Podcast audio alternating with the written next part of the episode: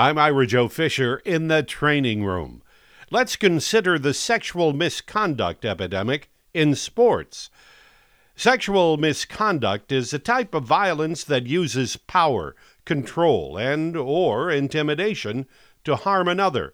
It includes sexual harassment, sexual assault, domestic violence, dating violence, and stalking. That's the medical textbook definition. And as well as in the wide world, it's in the world of sports as well.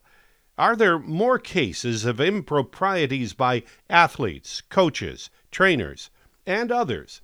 Or has social media spread the spotlight? Well, let's consider some observations. The male macho mentality can be a factor in sexual misconduct cases. According to research by Newman and Coleman in twenty oh seven, they found that identifying with masculine gender orientation is associated with problematic attitudes toward sexual assault. Freelance writer Philip White writes in the Athletes Network this year that brain scans have shown that many athletes have above-average activity in their brainstem. It controls balance, stress response, and other factors crucial to good athletic performance. And these athletes also have trained their brains to decrease activity in the prefrontal cortex. This is an advantage in sports because the cortex's analytical function can lead to overthinking and even choking in pressure moments. But in non-competitive situations, prefrontal cortex override can be an issue because this area of the brain also manages relationships, impulse control, and self-regulation.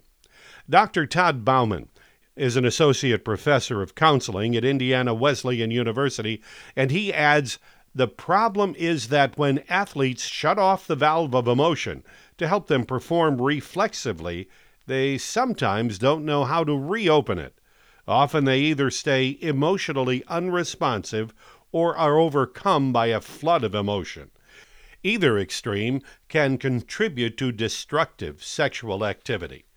Female sexual misconduct, though not as prevalent, can also exist in sports. Though greater media attention has been directed at the male athlete as an abuser, sexual violence can occur and does not discriminate by sex. Both males and females can be victims or abuse positions of authority. Then there is the impact of the he said, she said movement.